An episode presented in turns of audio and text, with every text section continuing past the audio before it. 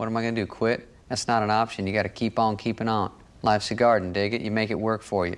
You never give up, man. That's my philosophy. Welcome back to Legendary Mindset. I'm your host, Jake P. Richardson.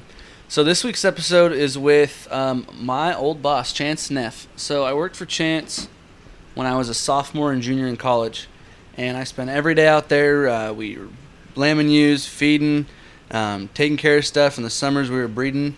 And you know, when I walked in there, I, I told myself I was like, you know, I want to raise sheep for the rest of my life, and if I'm going to do it, I'm about to find out if this is really what I want to do. And I can tell you, I walked out of there still thinking I want to raise sheep for the rest of my life. And you know, I learned a lot from Chance. Um, I saw hundreds of sheep every single day, constantly evaluating, and uh, and he was a really good boss for me at that time because I could pick his brain every single day. And uh, we would talk about, you know, just from lining sheep up to what they, you know, discussions of what sheep needed to look like, and and even into every single other species. I mean, just just a really good livestock guy to be around, and um, definitely someone I you know I hold to a really high regard. Uh, but here's Chance Neff's interview. Hope you guys like it.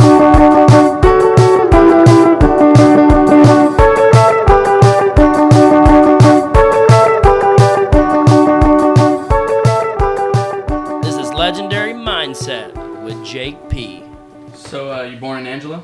Yep, born and raised in San Angelo. Uh, went to school uh, or elementary school, a little school called Veribest, and graduated a high school, uh, a little town north of San Angelo. Really? Yes, sir. Parents from here? Uh, no, actually, um, my dad grew up in a little town north of here um, called Colorado City, and my mom is from a town called Pecos, out west of here. And, uh, my both sides of my family are originally from Colorado City, but my grandpa was a principal out there Really? and shop teacher. Yep. There, there's still a bunch of Neffs in Colorado City, right? Yeah, a bunch of us around there, uh, and back west towards Big Spring, back in there. But uh, pretty much all of our family, both sides, is from Colorado City. Did you like growing up in West Texas? Yeah, yeah. Uh, it, it was a neat deal. Um, feel like we grew, I grew up in a town of, I guess there's 100,000 people here now, but uh, it always felt like a small town. Everybody knows everybody. Um, it, kind of a, a unique feeling, you know. Uh, we're 90 miles from the interstate to the north and 90 miles to the south, so uh, I always had that small town feeling, and you really just kind of knew everybody growing up. So you went to very, Veribest, and I know Connie was a teacher. Was she your teacher at Yeah. Veribest? Uh, my mom like? taught there for uh, 15 or 16 years, and uh, she started off as a fifth grade teacher, and then moved into more of a uh, uh, technology role. She ran all the computer systems and did all that for the school. So I had her for uh, one or two uh, computer classes uh, when I was little, and then whenever we moved to uh, to Grape Creek, I actually went to school, moved to schools when she did. Um, she went in there and taught graphic design and video editing and all that kind of stuff. So I had her in one class. I'm sure I was probably her her worst student that she had, but. Uh, yeah, did you get in trouble in school? you know, I, I was always pretty good at uh, avoiding or evading uh, trouble. I guess I was. Um, Or evading getting caught? yeah, yeah. One of our uh, friends growing up's mom said that they were always comfortable with their kids being with me because I was a little sneakier than uh, than some of the others. But uh, my mom, uh, in, in her class, uh, I think she actually cussed at me once, maybe twice. Uh, you know, just. But uh, no, it was a lot of fun having her in class and really uh, looking back and thinking on that, just seeing what she did every day and how she affected a lot of those kids. And uh, I know there was a kid in my class now that actually lives in LA and does a bunch of. Uh, Oh, does a bunch of video stuff, Really? small stuff, yeah, and uh, it all goes back to her class. That's where he learned it. That's where he, he learned his passion. So that's kind of cool thing awesome. to see, and I follow him on social media and all that kind of stuff. So that's kind of a neat deal. I, I don't know if I've ever heard Connie curse. Maybe, Uh, maybe I have, but. I bring out I bring out the best in her. What can I say? So what what did your dad do growing up? Uh, so as as a child, uh, my dad was very very involved in the livestock industry. Um, they had a trucking business. They uh, ran cattle, ran horses, a bunch of race horses. Um, did all all kinds of stuff. Uh, He showed cattle, right? yeah, he showed cattle. Uh, and then uh, he came down to Angelo and uh, went to college and was working at the feedlot. And uh, decided that college was not for him and uh, from there, kind of went into. Uh, oh, he ran an animal health business here in town, and they dealt a bunch of vaccines and just different things that you would need on the animal health, animal health standpoint. And he he kind of reached out there and went out on his own, and uh, he had a couple investors that he met from the animal health side of things that uh, kind of helped him. You know, uh, we all need a little help in life, in my opinion. If, however, wherever we're going and whatever our goals are, and he got real lucky and had a guy that kind of stepped up and really helped him get started. And I think he's had that business for 30 years now and, and been really successful. And uh, he's a hustler, I can tell you that. Yeah. I mean, he's business minded, sharp, like very, very good at that. Is that something he's kind of just born with, or did, it, he learn it from those guys? Yeah. Uh, so those guys that he was dealing with back then, that would have been the late early 80s, early 90s, were, uh, man, they're extraordinary businessmen. Um, and they got their hands in everything in terms of energy, uh, livestock, just all kinds of stuff, real estate. Uh, so I'm sure he learned a lot from them guys about that. But uh, no, his dad was a business owner. Uh, my grand my grandpa owned a business and uh, was a hustler too. And he was always, uh, you know, I think if I think back and I think about just to describe my dad is. Uh, Never seen anybody works like that guy. Uh, he he's hustling, and uh, he always wants to do everything 100. percent Yeah. I mean, there's uh, so I I think you know, kind of they had a, a deal at one point where they uh, had lost a bunch of uh, oh kind of struggled a little bit there uh, whenever he was first getting into college and uh, he was on his own. And he uh, he made it work. And uh, now I mean he's uber successful uh, has an awesome business uh, but he still works from six o'clock in the morning till whenever he sits down at night at eight thirty nine o'clock at night so Every day. yeah, he, he's still getting it. I remember what what that was it a magazine or a website that interviewed him after Trump got elected? Yeah, yeah. his- That was uh, who was that? It was uh, one of those financial shows that you see like on uh, Fox News or, or something. I don't remember exactly who it was. It might have been Merrill Lynch. Uh, you know, called him and uh, and really it, it was a deal where his investor guy had, had turned them on to him and uh, talked about his willingness to to be more aggressive with the stock market and his investments and everything he was doing since Trump was elected. And uh, you know, uh, he he uh, he's very very humble. Uh, probably the most humble guy I know. Uh, he'll he'll just tell you that he's an old ditch digger, and and I'll tell you right now, he, he's more than that. He's an an inspiration to me, and uh, I think he's an inspiration to everybody that's ever worked for us and helped us. Uh, and he is a philanthropist, and uh, he, he he's just a really neat guy. Uh, and a lot of fun to be around, and, and that, that deal when they called, uh, I'm sure he tried to act like some kind of country hillbilly with them, but uh, we've got that somewhere that interview, and they tried to fly him up to New York, and he told them that they could bring their Really? yeah. He said, "Y'all can bring your ass down here. I ain't going. Not, I'm not going up there. Yeah, he don't have any. Uh, he doesn't have any uh, inspirations to go up to, to the big city. But uh, He said something on there that con- what was it? Something about a cow looking at a gate. or- yeah, yeah. I'm trying to remember what that was. He got that off of something, off of maybe a song or something. And he always says that when uh, he thinks he's shocking somebody with a statement. Told that lady that, uh, you know, oh, I don't remember what it was, but something about, you know, she looked at me like a cow staring at a new gate, you know, like, And they, I think they quoted that one in big letters or something. yeah, yeah, it was huge on there. I I actually kind of forgotten about that deal, but yeah. So he was pretty involved. Show dad. I mean, you guys started Yeah. early. Yeah, yeah. We uh so as a kid, um you know, a little kid, my dad was building his business and and rolling and uh, very busy. And after school, we had some family friends down the road that I would go home with, and uh, they had a bunch of pigs. And by God, I'd go out there and I'd brush them pigs every day, and I think I enjoyed it more than their kids did.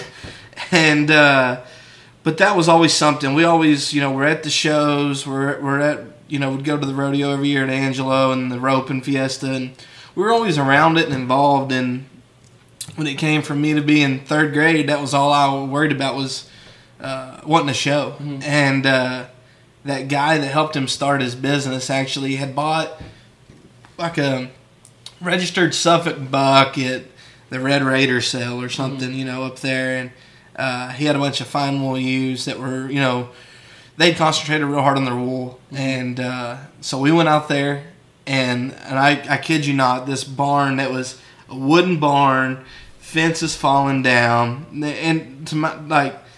I'm not trying to make it sound like this guy was broke. This guy is a probably multi, multi, multi millionaire, and but that's just how he operated. I mean, and uh, the first three sheep that ran down the chute were the ones I got, and they, they were commercial sheep. Uh, we had tail jobs done on them. Haven't done a tell job in years now. That was pretty common back then. People just kind of showed Yeah. sheep out of the field and they yeah, did good. Yeah, yeah. I mean, we didn't we didn't necessarily do good. I think my dad, uh, you know, at that point we were uh, he was still hustling and trying to get that business built, and um, didn't have just a whole heck of a lot of time to spend with it, but or or money. You know, we didn't really have the the resources to go out and buy a high dollar one, which.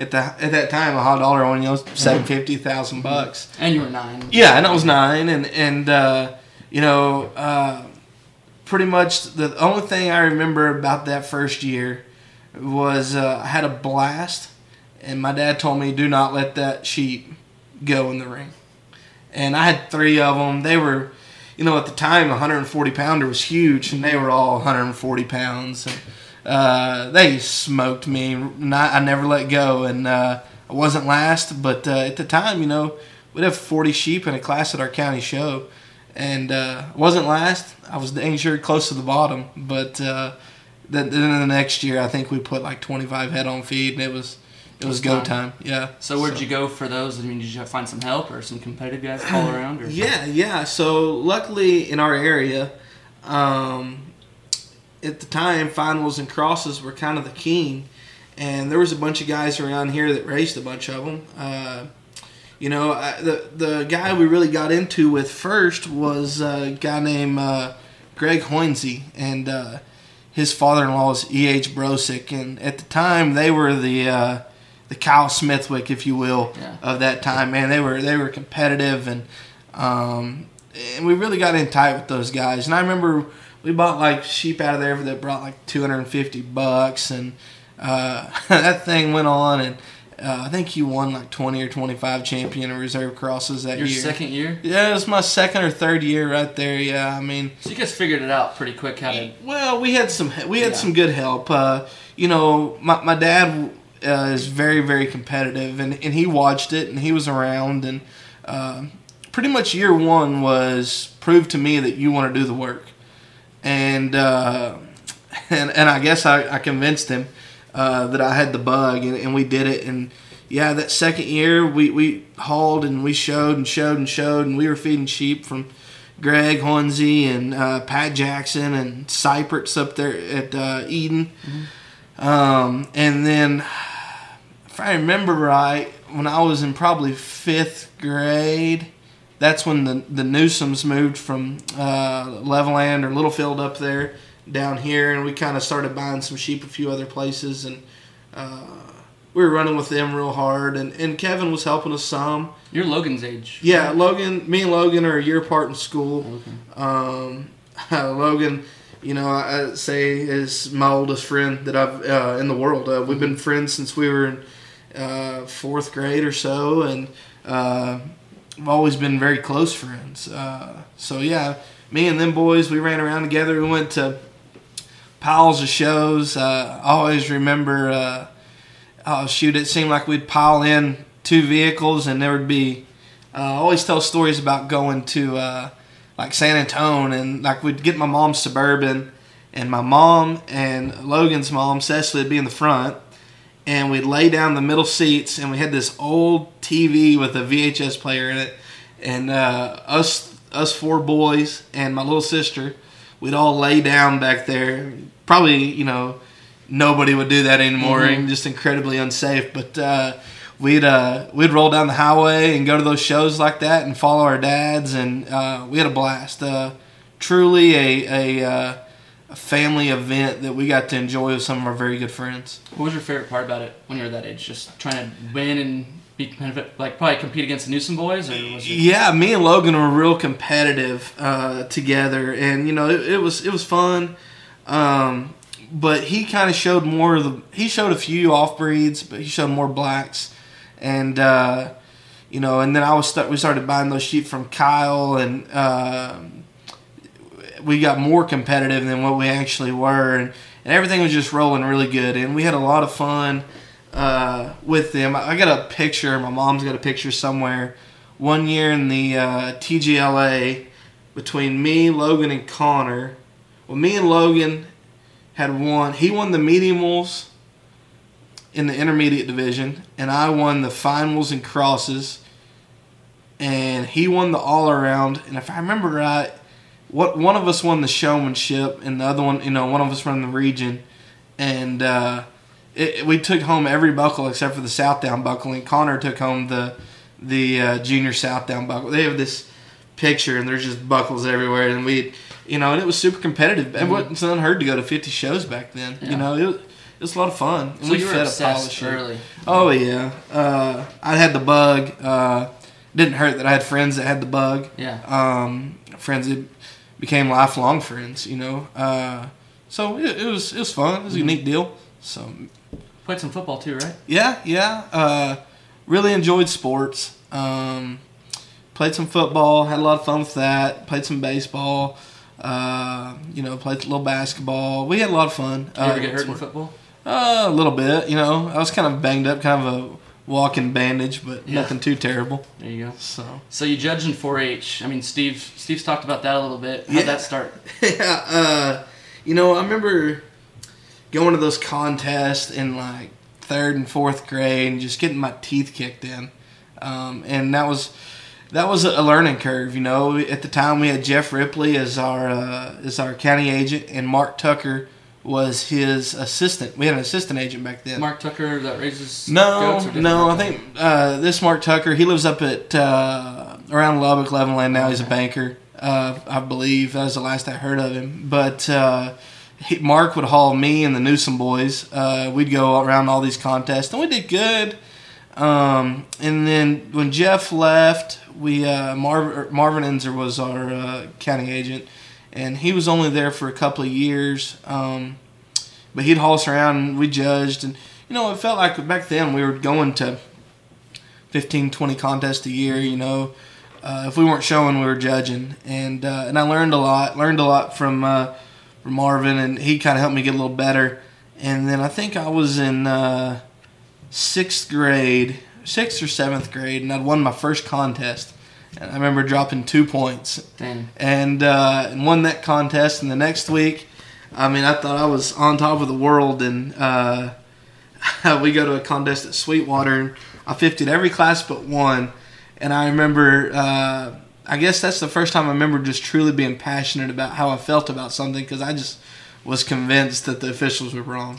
now, looking back, I was probably completely wrong. But uh, but once Steve got here, we really got to to rolling hard and getting really competitive. And um, How old were you when he got here? I was a, I believe, freshman in high school. Who was on the team at that point? Was it still just you and Newsom's? No, no, they had moved to Runnels County, and um, I- I'll stand by this to the day I die. I was on the most talented uh, f- senior senior 4-H team that, that's ever been. It was uh, it was me, and then you had um, Slayton Struby, and Slayton was uh, senior in high school at that point. And uh, then we had Bryce Munn, who's now uh, coaching at Blinn and uh, judged at A&M very competitively. Uh, and then Clint Hoffman, who went up and judged at Tech, and I think he judged at Blinn also. And all I think all three of them guys went to Blinn, and then uh, two of them went to A&M, and, and Clint went to Tech. And um, Clint raises some some uh, nice hogs over there. The- Is he the stud? Is that his? Uh, th- no, hit Clint's is uh, West Texas Genetics, I Okay. believe. Yeah. Um, but uh, those guys were on my team. Uh, of course, Slayton. Uh, you know, he's done a, an awesome job over there with their sheep program, and uh, it was kind of cool that one year. Uh, you know, two guys grew up together on the same high school judging team. He raised the grand at Louisville, and we had the reserve, and uh, that that was kind of a cool feeling. That you know, cool. especially with there not being just a whole pile of black-faced sheep out here in, Yeah. in West Texas. So, I mean, and they're from the same county. I, I noticed that, but I, I didn't realize you were from the same team. yep. That's cool. So we had a we had a lot of fun that year. You know, I learned a lot. Uh, it was really good for me because those guys had won a uh, uh, a state FFA title and I believe maybe even a national title in FFA.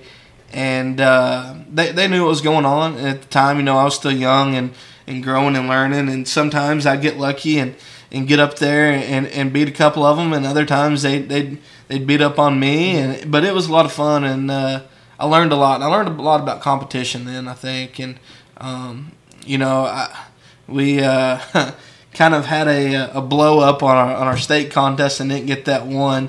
Uh, I think that was that was the beginning of our uh, three year run of being fourth at our state Oh judging gosh. contest. Yeah, and uh, three out of the four teams that year actually were from our district of, of the top four teams, and uh, kind of a crazy deal. Very competitive area at the time. It still is. Garden City's in this district, right? Uh, no, no, they weren't. They they they were kind of on the line, Okay. and uh, I don't remember. I think that was District Six or something like that. But uh, it it was a lot of fun, and and I'll tell you what was really cool about that was. Uh, that was the first time I guess I got introduced to like the traveling as a caravan and being around other teams. When we'd go to those state contests, we'd travel with Glasscock County and uh, and up there at Floyd County, which is where J.D. Ragland was uh, coaching, and his son Brady, and then then the uh, the Foster sisters, and uh, you know they they were very competitive also, and we got to be friends with them guys, and that was a lot of fun getting to be around them, and it, it was a neat uh, neat deal. You've bragged about Steve, you know, as a person, and mean, he was your coach. Yep. What was, you know, what'd you learn from him? I mean, right off the bat. What Uh, was your favorite part about, you know, just having them having him there? Steve let us have fun. Yeah. You know, uh, when it was time to work, by God, we had to work. And but Steve let us be ourselves, and never, he never tried to put his true opinion and thought process on us. Uh, you know, in terms of type and kind, really, um, that I can really remember. Uh, you know, I remember. Uh, this is crazy, but my freshman year of high school, I I still remember this class. It was a South Down Market Lamb class. Like, who works out on one of those? But we did and uh, we were getting ready for that state contest. And I remember I got real cute, and uh, there was a skinny one there that I thought was a stud. And uh, I started him, and he just looked at me and said, "You need to rethink your priorities." And I, at the time, you know, I mean, he was little and skinny, and I was looking at him as a prospect, and there was some some thick, stout ones that were ready to go, and uh, uh, you know, that just that's the only time I remember remember him kind of getting on me and and uh, and really getting into a class like that. But he kind of would explain the differences and let you have your own opinion, and, and that was kind of a neat deal in terms of just growing and formulating an opinion. Yeah. Uh, so, but no, he. Uh, so I, I- I'll stay by this. Steve's the second coolest guy that, you know that's ever walked the face of the planet behind uh, Parks Tucker, and you know if you know Parks, you completely understand where I'm coming from there. So. Yeah. You got any cool Steve stories that maybe he didn't talk about? I mean, we Oh. talked about the Llano trip, the the Hummer you guys rented. Man, those were good times. Uh, golly, I he uh, you know I don't know. There's not really many that are too PG.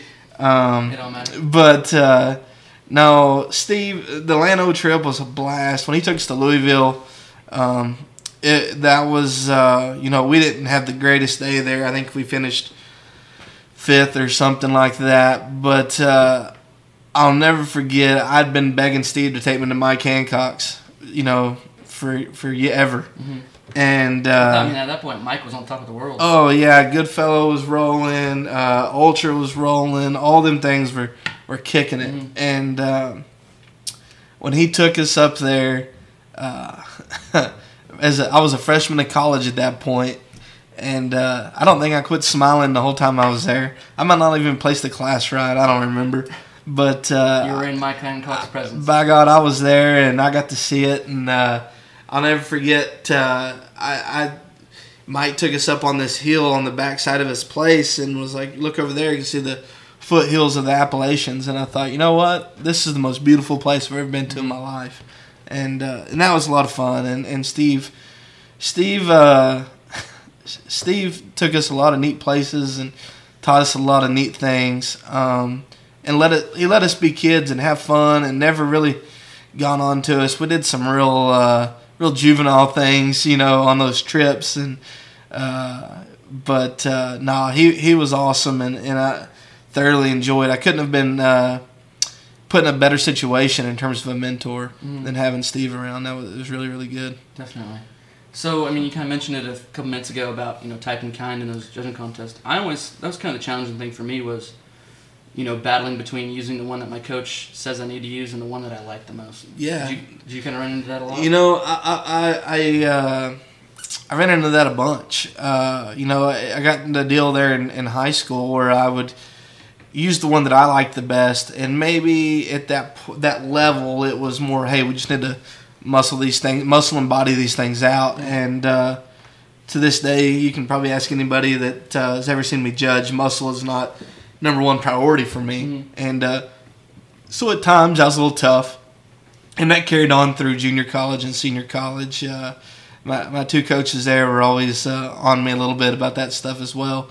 Uh, you know, looking back, you know, you got to play the game Yeah. to win, and Contest logic. yeah, you know, and it, uh, now that I'm doing this and breeding them and, ma- and making them, I, I can see it a little better um, in terms of just a thought process of why it goes that way, in terms of just teaching basics. Um, but, uh, you know, I, I wish at times that I would have maybe bought in a little more, not been uh, quite as opinionated as maybe as I was. But, uh, you know, I also think that's what made me who I am and um, kind of molded and shaped what my thought process about livestock is as well. So, So you went to South Plains, right? yep, yep, went to South Plains. Um, I understand when you were trying to decide where to go. I mean, you had you didn't decide till the day you had to leave. I think, yeah, right? no, no, I, uh, I, uh, it, it's no, uh, no secret that uh, Kyle Smithwick was one of my biggest mentors, also, and um, I really, uh, I didn't know just a whole heck of a lot about, uh, oh, really, uh, how the junior college world actually worked, except for my buddies that I'd uh, that judged with me. Probably Bryce. Bryce and, and those guys. And um, Bryce would call me and tell me, hey, you need to come to Blinn. And I'm like, well, why doesn't the coach call me? You know, Yeah. You know, looking back, they don't have time to call you all the time. And using your connections like that makes sense. Um, so I, I talked to them and I didn't know. And I'd talked to Kyle and we talked about the coaches and everything. And um, yeah, that was a really hard decision. Uh, really, really blessed and uh, that uh, as my parents went to uh, Ruidoso and they pretty much told me like, hey, you know, you got to pick someplace, and I uh, I decided to go to South Plains, and that was the best uh, best decision I ever made. Uh, Cade Wilson Yep. was coaching there, right, at that time? Cade was judge coaching there, and uh, you know, still one of my very best friends. Uh, an awesome individual. Uh, again, a lot like Steve. Um, Cade never tried to push his ide- ideas onto us. He tried to teach us about livestock. He tried to teach us how to sort livestock, but wanted us to be uh, convicted in our own opinion, and uh, and that was really think. neat. Yeah, t- he taught us how to think Yeah. and uh, and how to prioritize, and he, he did a really nice job of that. Um, he uh, I'll never forget we were judging a class somewhere, and uh, my opinion kind of rose up, you know, and he talked about this top pair being close, and I told him I didn't think it was close at all, and uh, we kind of got in a little argument, and he told me he was going to kick my butt at any wether show out of that ewe. He said, "But Yeah, well, now he said her, her wether's going to kick your ass at any show, and you can take the wether out of the other one. I said I'm not cutting the other one. and uh, no, that that was uh, I'll never forget that. And uh, you know, looking back, you know, that was something that uh, it just kind of a neat learning deal that you can take different things away from it. Um, but it was a cool deal, and and you know, I, I learned a lot from Cade, and and uh, still to this day, I, I value his opinion.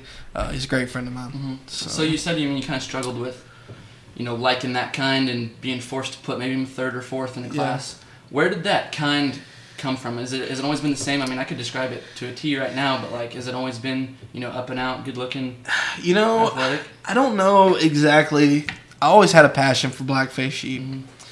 Um, now, growing up a lot, we showed mainly fine wools and crosses, like I said, and I worked for Kyle, and um, a lot of those uh, fine wools and fine wool crosses, you know, terminal shape and merit was their strength. Um, I always, whenever they'd run across the pen and we'd talk about sheep and we'd sort ewes, always like the ones that were just a little flatter shouldered, a little neater necked, uh, ones that were just a hair more unique in terms of their type and kind. Um, which was kind of uh, an odd deal because, you know, Kyle liked them a little stattered, a little bigger pinned. Um, that really wasn't even a trend back then. no, looking. no, but I'll tell you, the, probably the reason I got onto that deal was there's about three bucks that I can remember. There was a, a white buck that Kyle raised. They called 150 that just looked like a headhunter. I mean, he looked completely different than anything else. Uh, he was high headed. He was shallow. He was maybe a hair too long bodied, but uh, just way different than the rest of them. And those females proved to be invaluable. I mean, they were incredible. Um, and then he had a couple of bucks from Dennis, um, Dennis Luce, and he had one that was number 44, and that buck made champion after champion after champion. Man, I mean they were they were really good. But walking in the pen, I didn't really like 44 that much. I mean he was stout and wide and big ribbed and big pinned. He was a little off in his hip, a little lower fronted. Um, he had these these two bucks called Smoothie and Milkshake, and Smoothie and Milkshake, they were high headed and shallow and freaky and awesome in terms of their touch and tone and back shape. Um, they were really, really cool. At the time, they probably didn't have just enough stuff from behind. Um, but man, they were neat sheep. And those two bucks kind of struggled with fertility. But uh, the lambs that he got out of those things, um, they would uh, they'd rear back and they'd win every time. Uh, I believe it was milkshake. I think he only had like four wethers or something ever out of milkshake. One of them was uh, champ. The first one he ever had was a champion across the San Antonio that year. Uh, I always liked those those kind of sheep. You know, and uh, I don't know why. I, I mean, I was surrounded by power guys, Yeah, and uh, I guess I just wanted to be different. yeah. So what year would that have been? Kind of. Oh, I started working for Kyle in 2000. Probably, I'd always sold sheep for him at the Yeah. sales. Um, when I got my driver's license, I was able to go out there every day, and that was probably 2005 or so. So, So I know. I mean, back in those early 2000s, sheep were pretty wild looking. I mean, Mhm. from the side. Was shallow talked about as much then as it is now, or was that kind of like a new idea? People probably shook their head at it. you know, I think that uh, it was a new idea that was had kind of derived from that Cavaness 118 protocol, composure. It was a new idea, and I think people wanted to freak them out. Yeah. Now, with that, I don't know if we got their bottom lines right in them. We got their chest placement up, but I don't know if we got their bottom line Yeah. Uh, completely correct to make them really proportion out. Um, wasn't something we talked a whole lot about at, at, at Kyle's uh, on the off breed type deal, but uh, I think it was something that that was coming on and coming on hot, and so I've heard some theories about how that kind of got started. I know, I mean, you, you kind of mentioned the, the 118 and, and composure, but, you know, Clay, Kelly Elliott was coaching at that point, and he was pretty much pushing, making him look shallow and all that, right? Back Mhm. then? Yeah, yeah. Uh, you know, at that point, um, I didn't really know those guys, and I remember I would just I was a website junkie. Mhm. Um. I think it was Clublam page maybe or, or something like that, and uh, go on there and check all them websites. And uh, I just remember um, on my computer that I had at my house, I had Goodfellow as the backdrop. I just thought his picture was incredible. Um, protocol, uh, you know, I thought that thing's picture on that red dirt always looked way neat. Mhm. Um, you know, so at that time, that's only the only, uh, I guess, avenue I had to see those sheep was really uh, online. So I, I can relate to that. I mean, growing up, I knew everybody's website. I knew everyone's sheep were bred. I mean, yeah, just pay attention to it. So you went to Tech. Yep. Um, how'd you decide to go there? I know, I know you kind of thought about A&M too, right? yeah, yeah. Um, so I'd always wanted to judge for Rathmann, Mhm. And um, we'd had a put together a decent relationship when I was at South Plains, And at that point, I think uh, there was an option. I think for him to go back to A and M, and I wanted to judge for Ryan. And uh, I just I thought being an Aggie, he'd go back down there, you know. And uh, that didn't happen. And I was down there, and uh, and it was fun. Uh, enjoyed my time down there. Met some great people. Um, met one of my very best friends to this day uh, while I was down there. But uh, as a as a kid, I always wanted to go to Tech, and uh, you know, whenever he stayed, it, it was really more of a uh, that's where I thought I needed to be, and, and wanted to go back, and, and it worked out great. You know. I'm sure a bunch of your buddies from South Plains ended up at Tech. Yeah, yeah. A bunch of my buddies from South Plains were there, and uh, I'd gotten to be really tight with the team ahead of me um, at at Tech at the time when I was at South Plains, and uh, so it was good to go back and be with them guys, and a lot of fun. How was Ryan as a coach? Different? Um. Ryan as a coach was uh, we were we were workaholics. You know, uh, it was awesome. Um, I talked about Cade kind of developing that thought process, and uh, to this day, I'll tell you that you don't have to judge collegiately to judge stock shows. Uh, I don't I don't believe that. Um, but I will tell you one thing: uh, if you can go through that thought, that training of those thought process that I learned under those two guys, it's uh, it, sure helps. I think, and uh, you know, I, I was telling uh, I don't remember who it was the other day that uh, we used to ride in the van and we didn't listen to music. And uh, you know, Ryan, Ryan, or who, or our assistants would be, you know, come up with 25 ways to say that uh, this, you know, talk about a bear walking at, walking at you.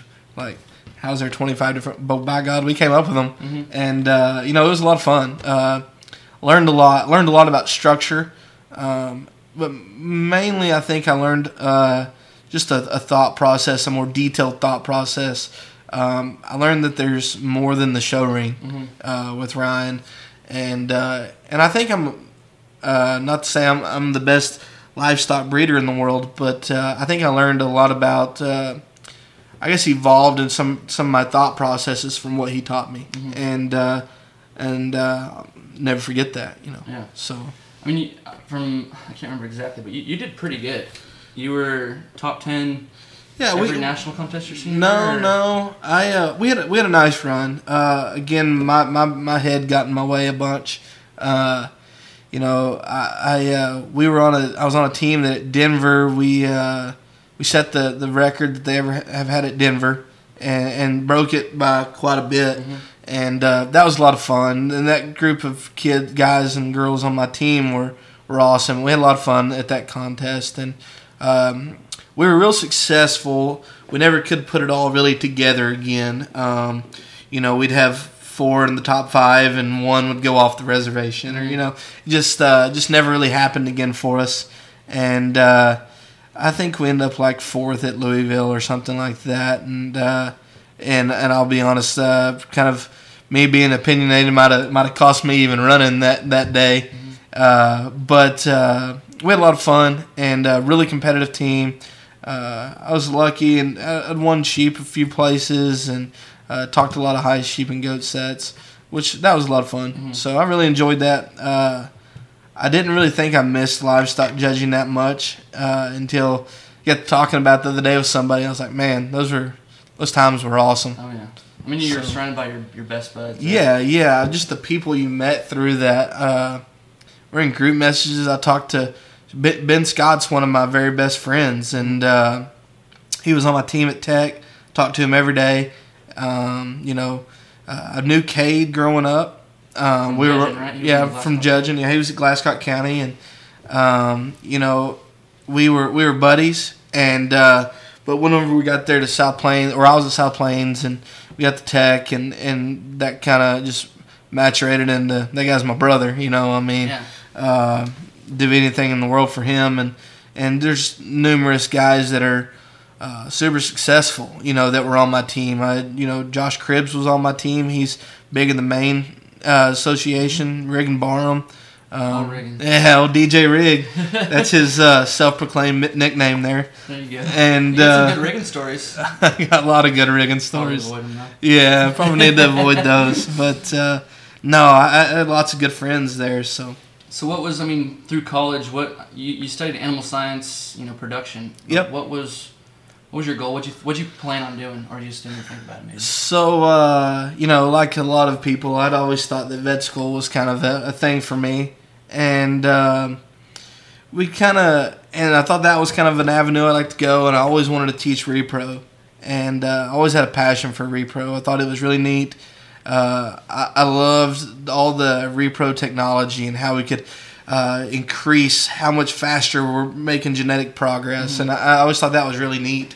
Um, and uh, but by the time that it came down for you know for me to graduate i had uh, i was tired of school i was tired of it i was ready to get done i was ready to uh, do what i wanted to do in life And you were So- still pretty fired up about the sheep. I mean, you, Yeah. you were helping Lindsay. You guys were doing good. yeah yeah so we had a we could rewind there a couple of years i had a uh, phone call that uh, there was a bunch of blackface ewes at a uh, at a cell barn in I believe Fredericksburg, and this guy called me and was like, "Hey, there's all these ewes here from a guy named Max Banks," and Max had passed away about a year before that, and uh, I was like, "Yeah, you know, I'm I'd be interested in them, but I'm, I'm in college and I don't have time to go."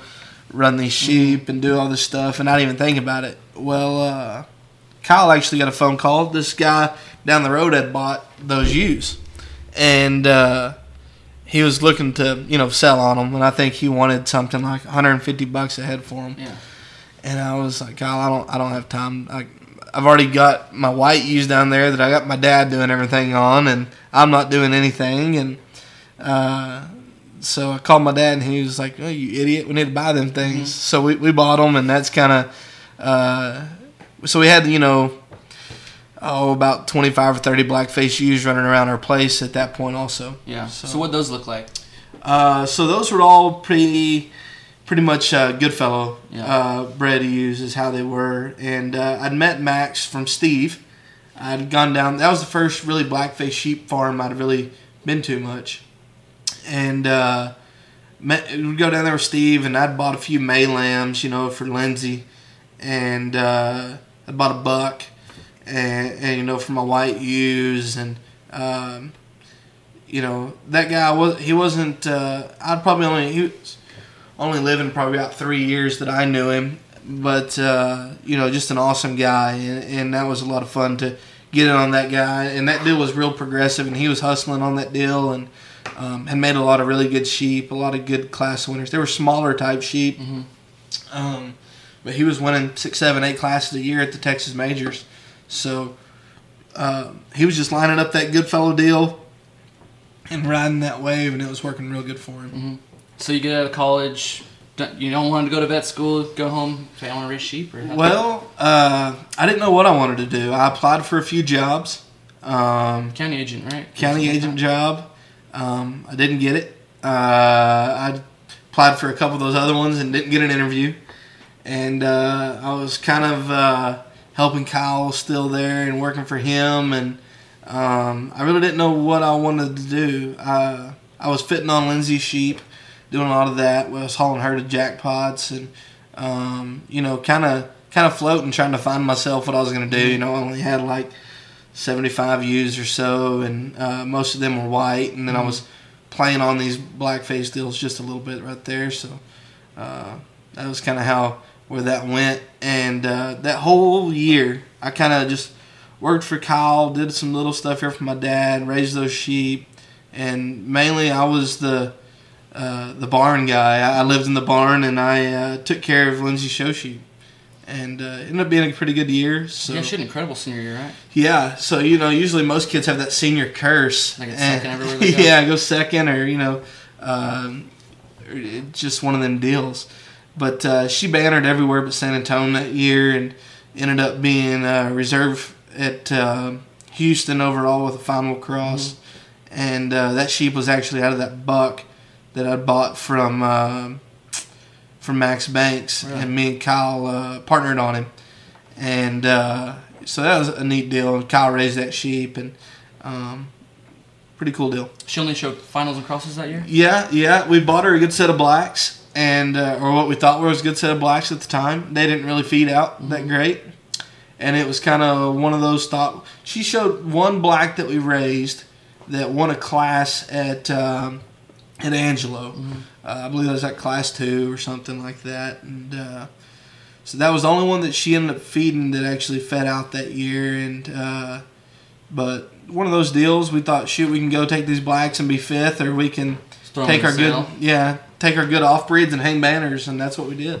Do you think um, that you know her really successful senior year? Do you think that was influential in you know you being able to tell yourself, you know, I can I'm gonna raise some sheep. I can do this. Yeah, yeah, I think it. Uh, not to say I was ever out of it, because when I was in college, I learned a lot. I worked for some guys. Uh, I'd go shear for Mark Terry, whose his daughter was uber successful, and um, Mark's the one that taught me how to do legs. Yeah. uh, and uh, that was Mark was a horseshoer by trade, and um, he uh, he taught me how to trim hooves and do all that and how they needed to look right, and uh, and so that was a, a good experience. But I was never all the way in charge uh, until I got to uh, got home and my dad's business was growing and not crazy, and so it was it was me, and. Uh, and I had a good friend of mine, uh, Chad Walker, would come down every once in a while, and uh, he. I had one sheep in particular that I was feeding on that I just could not get him to do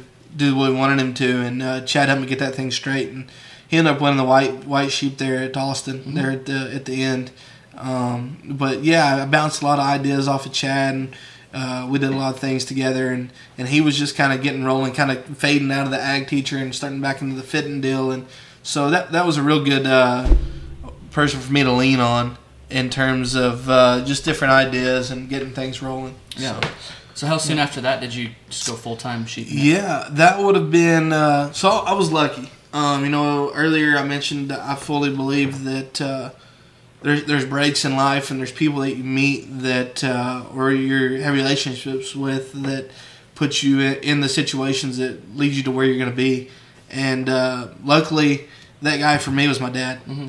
And uh, I, I tried and, and I thought about going to the construction business with him, and uh, it, it just wasn't my passion. And kind of bounced around there a little bit in doing that, and uh, finally I just told him like, "Hey, I want to, I want to do this. I want to go."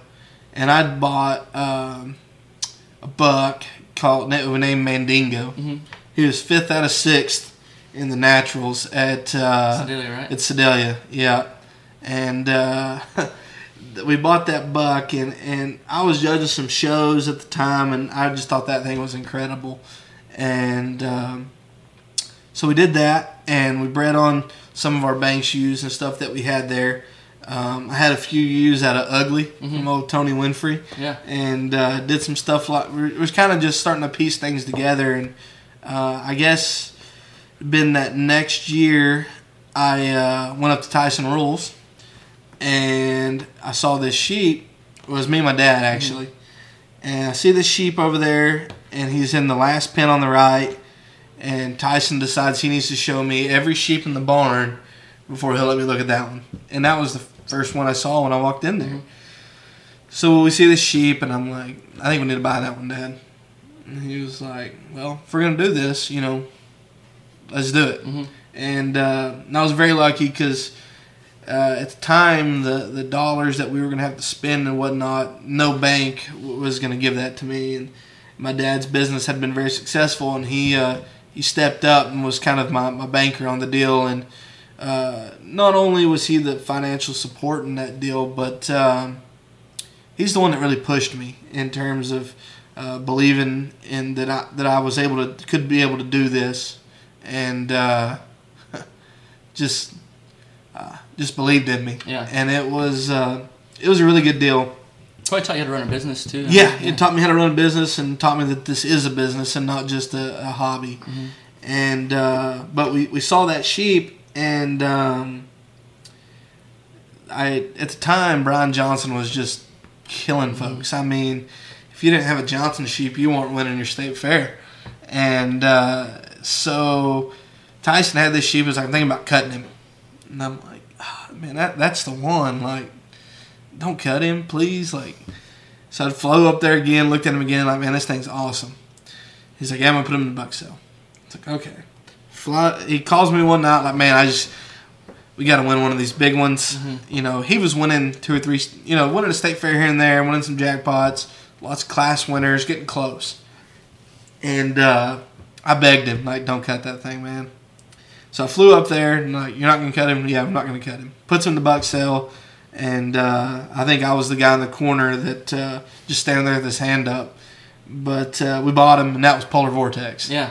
And uh, so that that's uh, we bought him, and then I believe like a month later we went in and bought uh, all the Glasscock's mature ewes. Yeah. So So I know there's just kind of like three major ewe lines, you know, at your place. Like you just mentioned, the Glasscock ewes, uh, recently the the Burson ewe families, but kind of the first one that was really good was that Dude's Diva. yeah, And I kind of noticed, I mean, you used that ewe family to make every buck you bought, every new buck you bought, kind of famous. I mean, Yeah. it seems like they made the best one ever. Had that, had that you kind of come to start. So, Dude's Diva would have been a U that I raised in 2011. No, 2009. Mhm. No, 9 or 11, something like that, somewhere in there. And uh, that was one of uh, that all these sales were popping up, and I thought that she was uber special. And you know, if you guys had, you know, kind of act like they didn't want me to put her in those sales, and you know, not a big enough name. Hey, I get it. I, uh, now I 100% get it.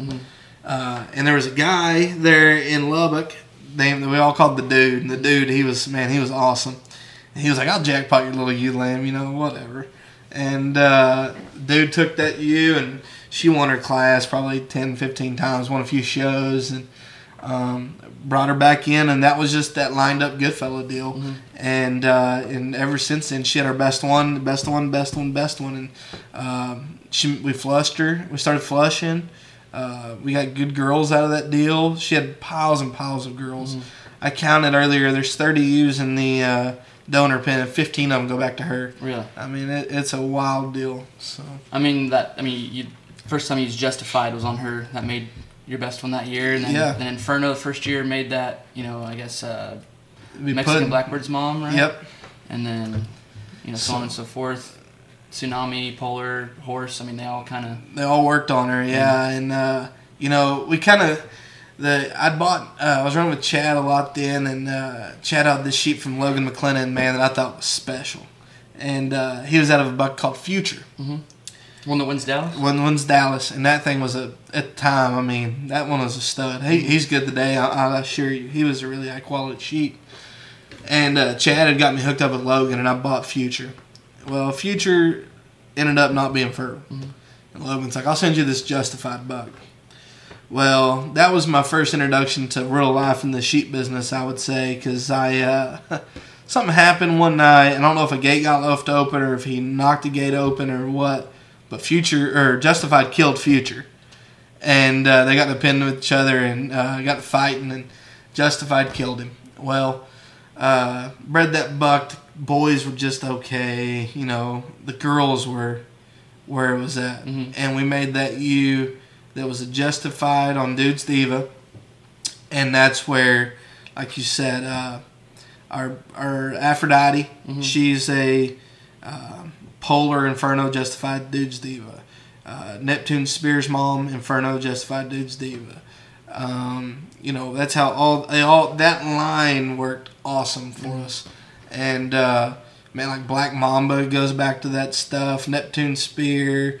Uh, Mexican Blackbird. yeah, they all kind of go back to that, that lineage and that ewe, and that, that deal worked really, really good. A bunch of good show ewes too. I mean, Aphrodite was good. Oh, yeah. Neptune's mom was shown by Trace, right? Yep, yep. Uh, or no, uh, Trace showed Aphrodite, who was out of Puddin, Puddin. Okay. and Puddin's twin sister would have been Mexican Blackbird's mom. So, um, that, that, that yeah, those show ewes were good. The boys were good. Um, it, it worked really, really. We got really uh, lucky there that all that just kind of came together and pieced together. And dude's diva, she's uh, She's still alive. she's bred to Green Line for Oh fall my horns. god, is she like 12 now? She, yeah, she's old.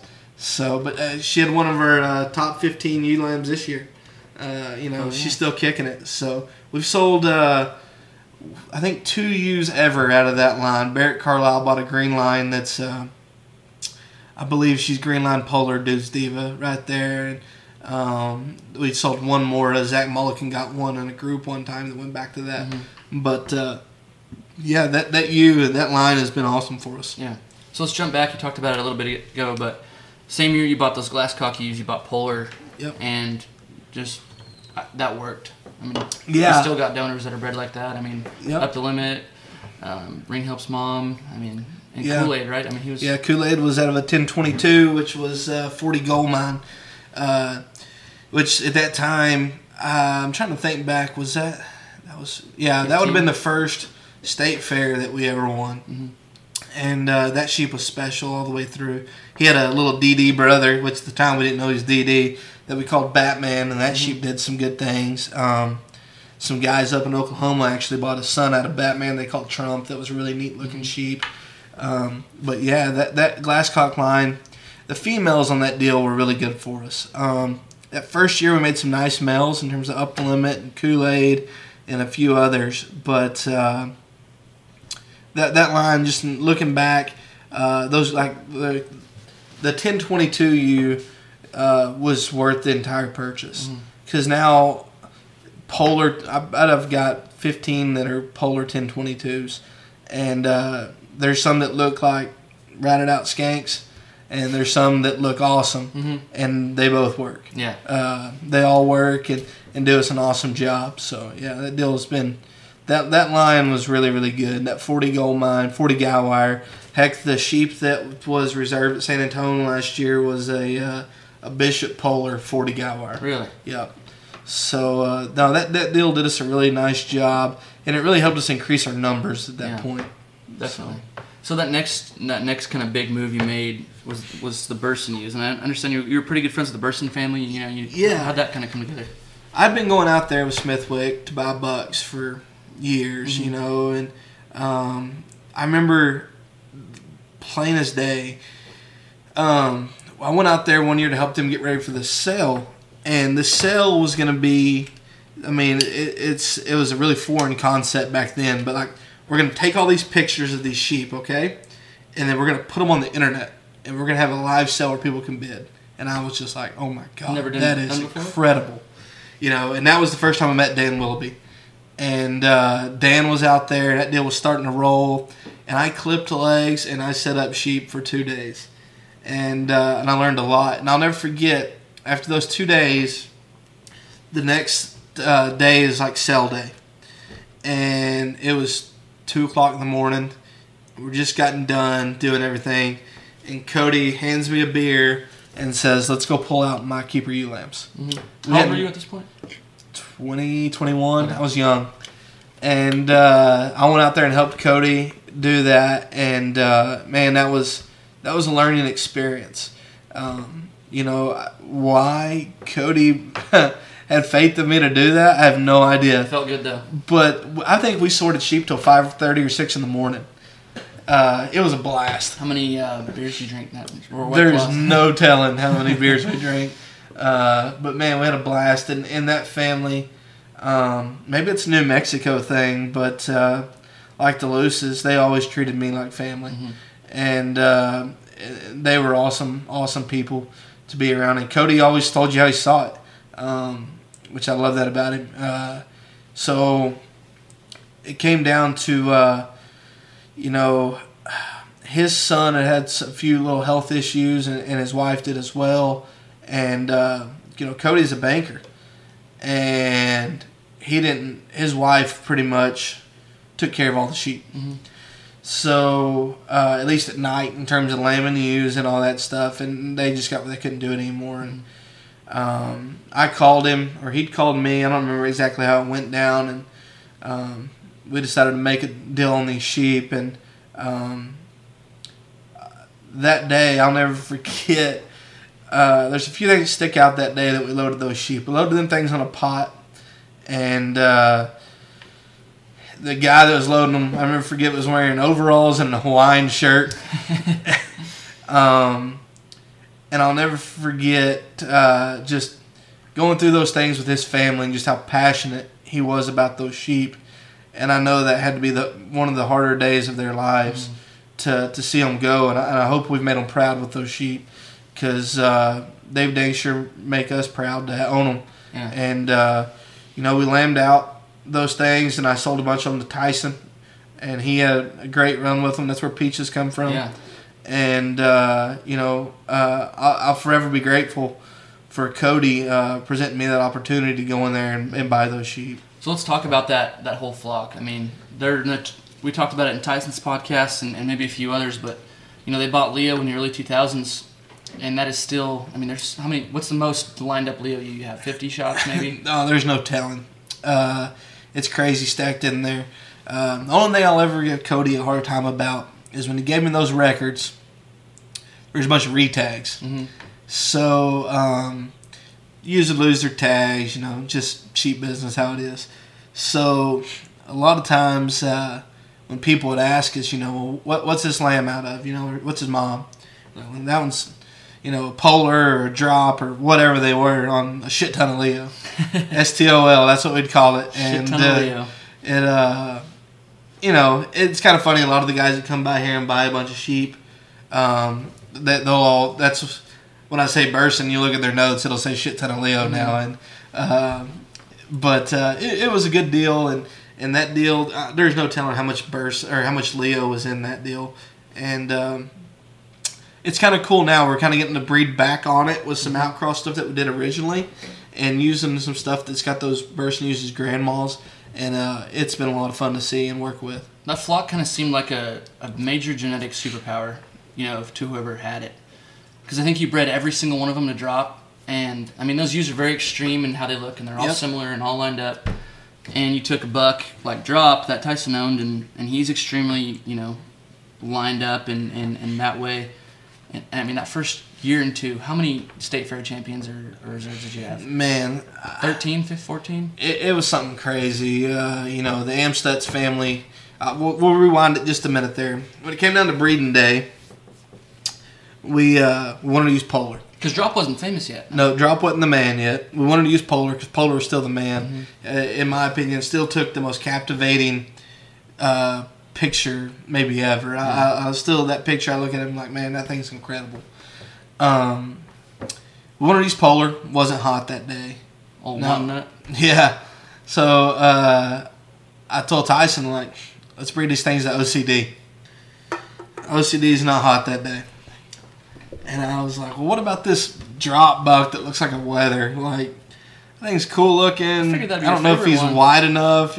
Well, at the time, I was wanting to make them things a little furrier, Mm-hmm. have a little more body. And I was like, Let, I was like, let's breed to that one. And uh, so we bought some semen from Tyson, and, and he helped me out there because we had all them ewes to breed. And uh, he helped me out uh, in terms of just getting those things settled. And of course, drop wasn't wasn't dropped then either. Yeah. And uh, we bred them ewes, and uh, you know, we got oh shoot, Amstutz wins Ohio State Fair. Uh, you were reserve FFA at California. Um, Phoebe The- Sanders, Sheep. yeah, Phoebe's sheep. I forgot about that one. Yeah, uh, but it was a, it was a good run. I mean, it was a, a really nice run. And then the next year, we breed those things to drop again. Like that shit worked. Let's go. Uh, that reserve at Louisville of Lydia Straka's. Uh, and that thing wins uh, the Oklahoma State Fair also. Um, Reserve of was- Missouri and Yeah, reserve at Missouri. That was uh, the Wiss family. That was an up the limit on uh, on a Burson actually. Uh, yeah, we had reserve at Angelo with uh, Max Fisher. Um, that was a drop Burson. Uh, man, I'd have to go back to there and look at all them deals. We had a lamb that was 7407 that the Turner family showed. Uh, I won't forget her. Uh, she was a, a specimen, and uh, she was a polar on one of them Burson ewes. And uh, and then uh, this little buck that we ended up naming Bishop Bullwinkle was a drop on one of those Burson ewes. So I mean, they, they worked incredible. I mean, Tyson, you, you sold the, the bottom end to Tyson, and he made peaches. yeah, yeah. maybe I'm maybe I'm not the smartest guy there. Maybe I should have held on to them things. But uh, no, that that deal worked out good, and we sold them things to Tyson, and he's had a good run with them. And um, you know, uh, hopefully once Peaches gets into production, she uh, makes a makes a buck that uh, maybe I can weasel a little semen out of Tyson on and uh, tie back into some of these things and go back to stacking that stuff back in there. So was Bishop the third year or second year they used drop on those ewes? Uh, he'd been the second year Okay. that we used drop, and uh, you know uh, you were here that year. Um, that sheep was always cr- you know crazy built. We never thought of him as a muscle sheep, and um, and he was the most exotic thing ever. I thought he was, you know, yeah, just you know. yeah. I, mean, yeah, you would think now Really looking back, just as a baby, that he'd be an FF because he was just he was big legged, he was big toed, and just so so freaky. And then you know uh, became the thickest sheep ever. yeah, All of a just got Arnold like, you know. But uh, no, that was that was a lot of fun on that one. that was one was one of my favorite things was when new people came or judging teams. Here, like, let me go show you Bishop. This, Look at this thing. yeah, yeah. So no, that uh, you know, it's you think back on it now and you think you know, no wonder. I mean, the success that the Burson family had with those ewes, and the success that Drop the Mic ended up having, that uh, that that one came out to be as special as he was. Oh yeah, I mean he's made some great sheep for you. I mean you're. Is, is that was was Matty Faye's Bishop your first Texas? Uh, yeah. Well, no, that or been Sam or Max's, but Yeah. Um, Matty Faye's sheep was special. You know, uh, Yeah. a lot of guys came through and and uh, and you know that one never really. He was always a little behind, always a little behind. And I think they told me one day they ended up feeding that thing like five or six different types of feed just to get him to eat. Mhm. You know, and uh, that sheep was uh, always real. I always liked that one. I always believed in that one, and uh, you know that one was a lot of fun. Got out there and be third out at, at Louisville, and then reserve at San Antonio behind a nice sheep, and um, that thing won a bunch of jackpots, and yeah, a lot of, a lot of, we got a lot of mileage out of that one. yeah, that So- cool. So I mean you're the youngest guy I've had, Huh? right? And I mean most of these guys have had like 30 years of just straight, you know, hardcore knowledge and, and stuff. You're, you're kind of in the middle of that right now. I mean, in the last five years raising blacks, what's the what's something major that you've learned or just figured out that was really influential for you, maybe? Something major that I've learned. Just raising sheep. Well, if you don't want to work, you better get out. Yeah. Um, you know, it, it's a lot of work. You got to be able to take the ups and the downs. Um, we flushed 20 ewes one time and made 10 embryos. Mhm. Uh, three live lambs. One of those was Neptune spear. Yeah. Um, paid for it. Um, you know, so I think just being able to persevere and uh, probably, probably my, my thing I've learned the most throughout the whole deal is um, there's good people all over this industry. And it doesn't matter which species you're in. Maybe you're a rival with somebody. If you need those people, that they'll be there for you. Um, you know, and and I think that that's my favorite thing. Our life evolves around the stock show industry. Uh, it's what I do for a living. It's what my wife's passionate about. Hopefully, it's what our daughters are passionate about. Um, I guess uh, you know. So I'd say the thing that I've learned the most is is worth work ethic. Um, you know, keep your nose to the grindstone, and that the people in this deal, uh, even though you may not get along all the time, if you had a flat, they'd come help you. Mhm. And uh, and it doesn't matter who, who they are. The, there's there's no there's no bad people in this deal, in my opinion. Yeah. So For sure. So I mean, we're kind of coming to a close, but I kind of one last question. But I mean, what what do you see for the the future in F livestock? I mean, you're you're about to sell your barn, right? I mean, kind of build yeah, a deal. yeah, we're about to sell our facility. Um, you know, putting it on the market and and uh, kind of gonna.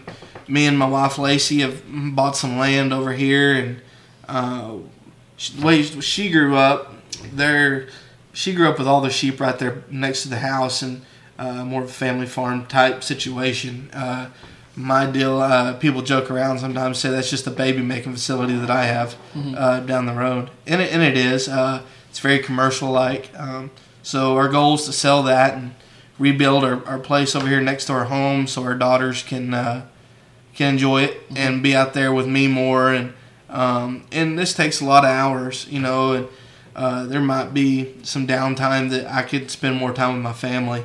So uh, we're gonna move uh, and, and get that deal rolling.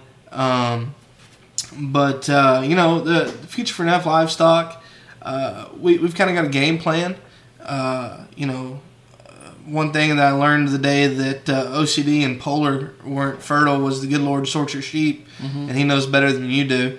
So uh, we have a game plan, but that not, might not be exactly how it goes down. Yeah. Um, but we have goals. Um, I'm a goal oriented person. I like to set goals. I like to I like to chase those things and get them. So hopefully we can get our new facility built and uh, have it where we can enjoy our, our daughters out at the barn, and hopefully they'll be as passionate about it as Lacey and I are. That'd be cool. Yeah, it'll be fun. I'm really excited. So let's promote your. You got a you got a barn for sellers. What was Yeah, it, two yeah. hoops on there, a huge Yeah. barn. There's a lamp. There's, I mean, it's it's built. If you need a barn, and you want to raise a lot of stock, Jake's got a facility for sale. Yeah, yeah, it's uh, yeah. There's two hoop barns and uh, How big? probably the biggest barn you've ever seen. the big pole barn? I mean, it's like an acre, isn't it? Yeah, it's an acre under roof, and there's surgery lab and an air conditioned buck barn. We've we poured our heart and soul into getting that can't believe you're place, now. and now just we're gonna right. try to get rid of it. But uh, no, that place will ever. Uh, in other spots, you know that. It'll forever be a, a big part of me because we took our bumps and bruises there and um, learned a lot. Looked at a lot of sheep with a lot of really, really good sheep guys there, and uh, it's gonna be it's gonna be a change. But I think just in terms of for my family, uh, you know, I I hope that I just really and truly hope that our daughters have the bug as bad as we do, and uh, uh, you know, and if not, if they want to do something else, or they want to do dance or play basketball or Too damn bad. yeah, too damn bad. No, no, no. We'll do what they want to do, but uh, you know, so far, uh, Oakley's got three sheep stands and all these sheep. She blows and works legs all the time, so hopefully she's already got the sickness and uh, we'll keep on going. But uh, It's no, kind of in her blood. yeah, you could say it's in her blood. I think her mom's more obsessed than I am, but It's perfect. well, thank you, Chance. no, thanks for having me. Welcome back to Legendary Mindset. So uh, I hope you guys enjoyed that. It was a lot of fun there to sit down with Chance and, and just kind of talk about his story. Uh, but next week's episode is still a mystery. I will be recording it this week. I'm actually going to try and get a few of them stockpiled up uh, just so I have them, you know, there to sit on for a few weeks. But um, just like to say thank you guys again for all the positive comments. One of my favorite positive comments is uh, when people say, you know, one of the things I really like about your podcast is how is how uh, little you talk and how much you let those guys tell their story. And uh, you know what? Thank you. I don't like to hear myself talk either, which is why I barely do. But um, I will be getting a new mic system so you can hear me talk just a little bit smoother. Um, but I will see you guys next Monday.